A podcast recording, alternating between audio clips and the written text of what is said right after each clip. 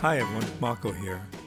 This week's episode is an interview with Allen Toussaint from the Talking Blues Archives. This interview took place in Memphis in May of 2012, the day after Allen Toussaint was inducted into the Blues Hall of Fame. As with most of the interviews from the archive, I did not mic myself, so I had to boost the audio on my questions, which may be a little jarring. However, the important part is the man I'm interviewing. I hope you enjoy the interview. I began the interview by asking him to tell me a little bit about his family and how he first got into music. Oh, yes. Uh, well, my, I came from a, a family of uh, not professional musicians, but many of the older folk, uh, like uncles and whatnot, played a little, uh, none hardly professional. But uh, how I got to it was uh, a piano was given to my house uh, well, if not to my house, to my sister. And uh, when they moved this big piece of furniture into the house, I, as a little tot, I went over and, with some reservations, touched it, and it gave me a pleasant sound. And I was hooked right away. And uh, each day I would get up and go and, and touch it a little more, and that's how I got started uh, having the piano as a part of what my ear cavity loved for daily bread. And uh, I began picking out things by ear, of course. My sister, who began taking music lessons, uh, saw that I was interested, and she was one who would tell me, This E that you're playing here is there on the page. Her, her lessons, uh, she, she's had a teacher, but it was short lived. She didn't enjoy the process. Uh, I don't. Maybe it was the teacher's fault, but uh, she soon stopped. But she was a smart girl and she learned quickly, so she gave me my initial theory lessons. Uh, but uh, my biggest fun was to mimic things off of the radio, and uh, I found that I was able to do that really early on, though very humble versions of everything but everything I heard, I thought I had to learn. I thought all other musicians knew this but me. So I had best get to it. And it was a lot of fun. That's how I got started. So the passion for music came to you immediately? Yes, yes, yes. yeah. What, what were you listening to on the radio that might have influenced that? Well, in the early days, I heard a lot of hillbilly music, which later is called country and western. But during those days, it was called hillbilly, and the pianos all had a lot of trills in the right hand, like old salon uh, pianists. And I heard a lot of boogie woogie late at night and a lot of real stumping gospel. But a lot of, uh, uh again, I say hillbilly and popular music as well. Uh, uh very popular music. R&B hadn't been coined, the phrase hadn't been coined yet, so that music wasn't prevalent. But I, I fell in love with boogie woogies and uh, blues, some blues on the radio. Uh, but I thought the boogie woogies were fascinating because they sound so busy. It seemed like you had best get to that. It seemed like if you could only do that, you will have arrived. Uh, so I did a lot of that. And of course, at some point during that those early days, I heard this magic of Professor Longhair and I wanted to make a left turn and go wherever he was going. Uh, so everything on the radio I, I fell in love with. And I mean, uh, including Wayne King Waltz, uh, Guy Lombardo, all of that. Uh, I, if I'd hear that, I'd begin trying to play that and, and loving it all equally as much. Now, New Orleans has an incredible history of piano players. Yes. And people people like Professor Longhair, James Booker, countless people who, I guess, helped really define the New Orleans sound. What do you think it was about New Orleans that piano was so prevalent? Well, I think uh, we held, we've held on to the old world charm more than some other places, and we didn't go we didn't go as electronic as quickly as other places did. So the piano is king un, until the world gets electronic then guitar becomes uh, the spokesman. But uh, long as it's acoustic, uh, the most uh, bravado of acoustic instruments would be the piano. Uh, not speaking of drums, the rhythms. But uh, I think that has a lot to do with it. We have held on to the, again, old world charm, even in structures as well as ideology, the pace we move, uh, uh, whatever progress is. Ours, we mosey on a little behind, a little slower, but not because of trifleness, but it's a luxury that we afford. And uh, it, it's quite nice. And the piano, uh, I, as I say, of the acoustic instruments, piano is king. Uh, the other question I have about New Orleans is just the variety of music that it has, and, and, and yet it is very much its own. So when you hear things from New Orleans, it, ha- it seems to have a personality that says that defines the city. Can you talk to that? And, because I think I think you've had a lot to do with defining that sound. Well, the city feeds us something, and uh, and it has some ingredients that I I ha- happen to uh, try and think uh, and put good questions like that. I attribute it to the ingredients of our music, our geographical location. Uh, we aloof from the linear thought of straight across America, east, midwest, west, and the speed of that is so different than if you make a turn from the east, make your left turn, and from the west, make a right turn and come down to New Orleans. Uh, we haven't had to keep up, we didn't try and keep up with the rest of the world as much as uh, these other major areas had to, even. Uh, and we have things like our Mardi Gras Indians, which their music is done for another reason aside from commercialism and uh, progress. Where should it go next year and all that? That music is done to drive uh, that purpose into a frenzy when it's time to perform, like for the Indians and for all that follow. So that music lives with us all year round, not just at Mardi Gras, but it's it's it's back in our you might say in Medulla and Oblongata. But uh, also we have the the brass bands of the street parades. That's another music that wasn't done for commercialism. It was done for sadness and joy, for funerals, and for other uh, events that took place. Uh, and that music lives with us as well.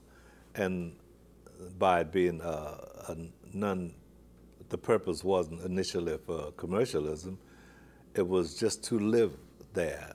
So our concept, I think, we have held on to making the music just for the joy of it, as opposed to what should we do next to sell. Uh, not that selling is a bad thing. Uh, it kind of turns the world. But uh, I think our music has special ingredients because of those kind of factors. And I think uh, even though he's one man, Professor Longhair lives. What, what is it? I know it's probably really difficult to quantify, but you've had, had your hand in a lot of successes, commercial successes. What would you say is the, the secret or the reason behind that? I don't know. I have no idea. Because if so, I would do it all the time, every time. Uh, but uh, I do know that my initial purpose, uh, my initial uh, concept is you're supposed to have a good time when you're making music, first of all. And uh, the reason it's such a hard question to answer because sometimes a company will send someone to you and you know why they're there. And as opposed to just having a good time, uh, you're supposed to be trying to make the cash register ring. And that, that's a toughie. But first and foremost is to, to make good music and then hope, wish the best for it. Uh, but far as the successes that I've had, uh, I don't I, I, don't know what to make of that. I'm I'm grateful and joyous of it all, and hope there'll be much more. But I don't know the ingredient, the secret if there's be such a thing. I don't know what the magic bullet is, nothing like that. I know it's a business and I know you have to survive, but I presume that you never went into it thinking we need to make a hit record. It's got to be what's good. I tried it one time in my life. When I came out of the military in 65, I thought all of the people who do what I do have been out here, all of they've left left the where the horses start, they're all the way around the track. Uh, I had best get started and try and catch up. And when I wrote a song called Ride Your Pony, I tried to write a hit song. And uh, it's, uh, it's even humorous to me. But uh, I, I can answer that question that yes, I did try that one time. And I'm not sure uh, uh, how to ju- uh, justify the results, but uh, that's the only time I actually thought about trying to write a hit. Other times, I just try and do what I think is good and to that'll be pleasing to the to the artists, and that it will highlight whoever they are or whoever they would like to be. Because uh, sometimes uh, artists uh, is in one place, and but you might find out that they would like to be somewhere else. So if you ever can get to know that, then if you can edge that on or help that, yeah, one should. I read somewhere that you went on the road uh, as a piano player, I think 59, 57, and came off the road thinking that there wasn't much future in that to you. Can you explain that a little bit? Oh, well, uh, I didn't come off the road thinking that there was much future in that for me because I went out as a sideman, and that was sufficient to me. I enjoy tremendously being a sideman. I never thought about being an artist. Never, never. Still don't. So I'm, I'm always satisfied. That's the comfort zone to me, being a sideman or a man behind the scene who puts things together, writes songs, get musicians together, write arrangements, and uh, build an atmosphere that that can happen, and uh, go for the end results, and uh, to have a, a, a good product at the end of it. But myself as, a, as a, an artist, I, I don't generally think that. And is it still something that you're conflicted with? Because I know you're touring now. Yes, but uh, uh, well, I couldn't apply maybe the word conflicted to it because I still consider myself as that guy behind the scene who, uh, because of certain circumstances, is brought to the forefront sometimes, which is quite rewarding. Uh, it's a different life, though, than what I had geared myself to live.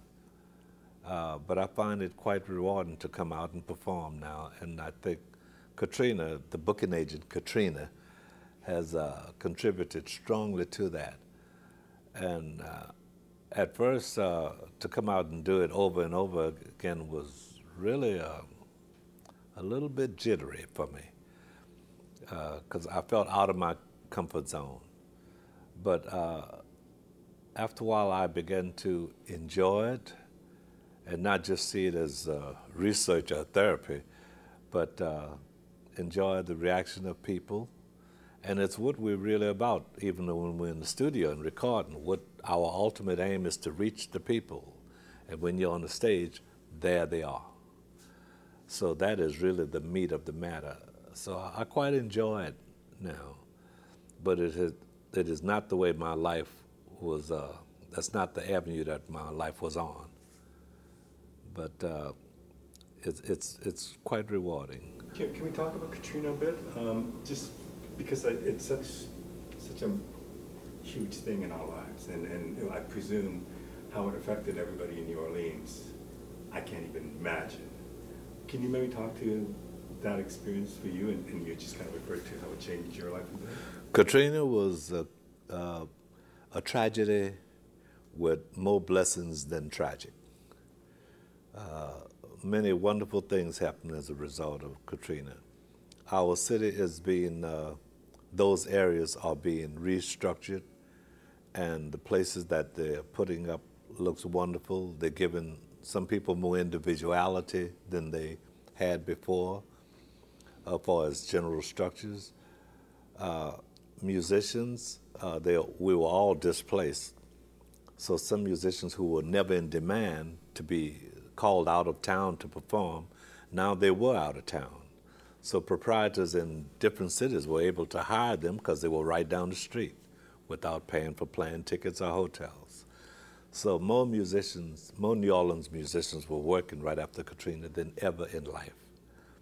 Uh, just about everyone, wherever they were, could find a place to perform. Uh, that was quite a blessing. And for some people who didn't have the means to travel, now they had travel. They were out of the city and out of their uh, zone of complacency. So they saw other things which widened their own scope about what's out there. So there were many blessings that came. Also, I saw people, because I stayed till four days after the storm, I witnessed some people being doing wonderful, kind things towards each other that really warmed my heart and, and rejuvenated my faith in, in us. I, I saw people who would never speak to each other before doing really kind things to help each other. Uh, that's another result of Katrina. Uh, so Katrina was loaded with blessings. It was a baptism, you might say.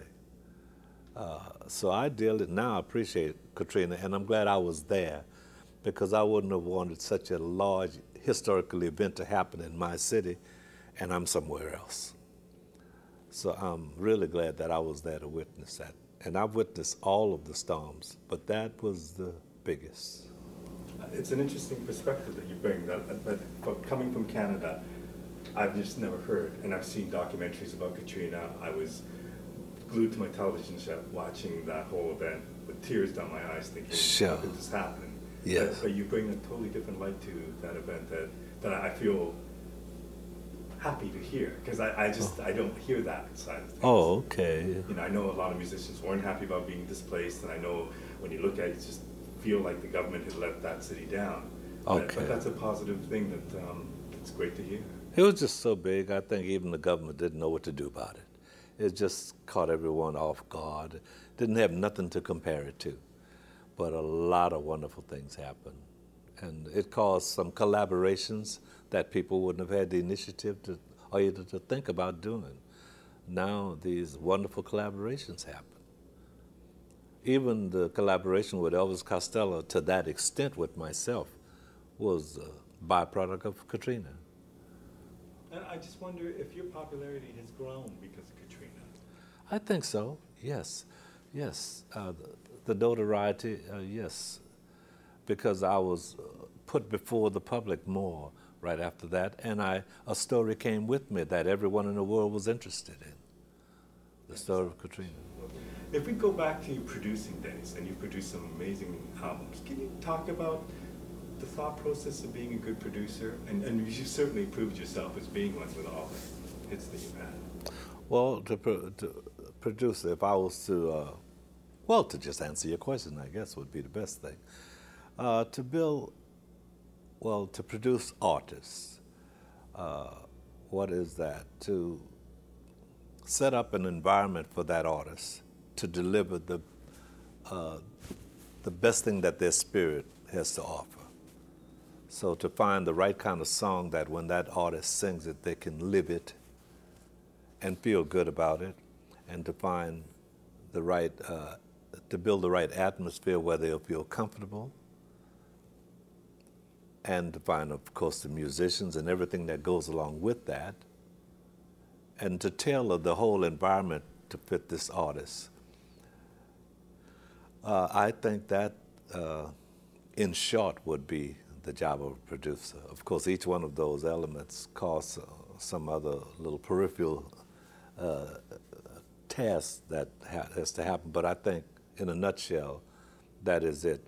To get that artist to give that artist the equipment and the ingredients to deliver what they would love to be, and for it to be pleasing to a lot of people. I guess if you first make it pleasing enough to them, it should translate. Can I ask you, what did last night mean to you, being inducted into the Blues Hall of Fame? I love being inducted into the Blues Hall of Fame.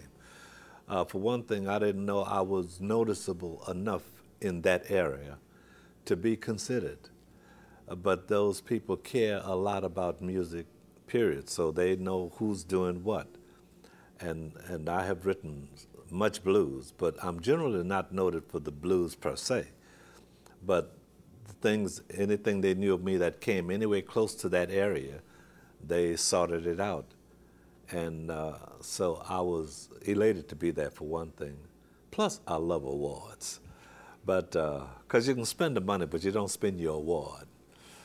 Uh, but uh, for them to consider me, and, and it's done in fine taste. It's done in fine taste. There's loads of history.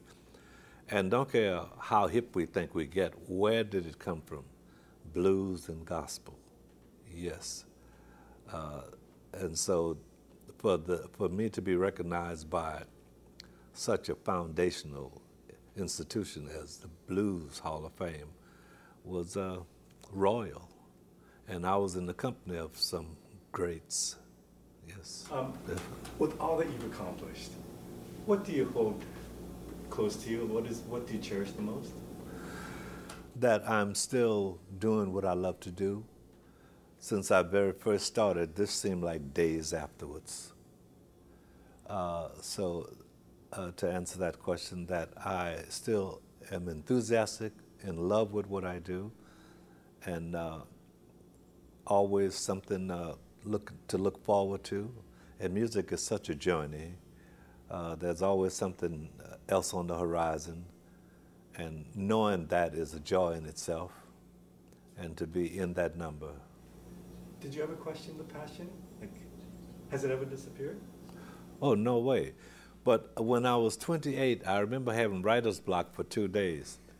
And it frightened me. Good, not to death, but close but uh, I didn't know of such. But uh, I heard uh, in that couple of days that there was such a thing as writer's block. Because for a moment I wondered, what is this? Because I, I did what I do every day. And for these couple of days, I didn't feel like a, a writer. And uh, I thought, well, will I write again? But it was short lived. Uh, I guess I took a nap. So you write every day? Do you still write I do something musical every day. I either go into try and bring to fruition some other uh, wishbones and feathers that I've collected uh, to try and improve on something else or write something else, but something musical every day from the time I wake. My final question maybe a tough one, but you, you, you're a veteran of the music industry. You kind of defined some of the music industry. You played many different parts of the music industry. So how do you view the, the music industry? The industry? Uh, which part of the industry? Basically, the music making machine. I think the, well, as far as the musicianship and the records that are being made and things like that, I think we're on the stair step of always going somewhere. And I think that the stair steps are intact.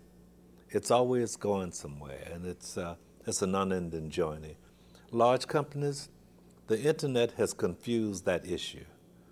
On uh, it was so easy when you every everything meant this petroleum product that you had in your hand, this record, this 45 or this 78 or this CD in your hand, and the way to get this music is to go to a shop and buy it, and that's it. And you, maybe you make a little cassette of some things or whatever, and you, if you wanted a, a, an album, you go buy that. The internet has changed that whole concept of exchanging music that you own already, or either to buy new music, or to download music, or to go to iTunes and see anything you want. When you feel like enjoying it, you just punch it up and enjoy it and then let it go. That has confused the issue for large conglomerates. It, it totally has. And uh, so that has changed. But for as artists who wants to sing and who want musicians who want to play, it's still the same. Uh, if you have talent, uh, that talent can be recognized. But uh, again, the big music machine is in a strange transition now on what's the best way to handle this. But that that is not the problem of a musician and an artist themselves. They should just go for their heart and be as fulfilled musically as possible. But yes, the big music machine is in a strange transition. And, and it's a lengthy transition because these things will not go away, this new way of doing it. For instance, a song like At Last. Now, since you can punch up and buy just At Last, I'm sure At Last sells like a hit record every day. Before internet, something like that wasn't possible because that was a record off of an album uh, or whatever. And many other things that you can go and choose out of this. I don't want the whole album because uh, there's one song that I want, and you go and get that, and tell your friends they can do that. Uh, that's really a luxury for the public, and I think public before I think company. Uh, so it, it's quite a transition, uh, and it's not a bad thing. It's just that we have to learn our way, just as going through the whole jungle of, of evolution. You learn your way around, and some things take more time than others. But I think we're in the finest days I've ever seen. Technology is very high. We have to really run to keep up with it. Uh, just everything is really better. It's great to hear. I thank you very much. I really appreciate this. Sure thing.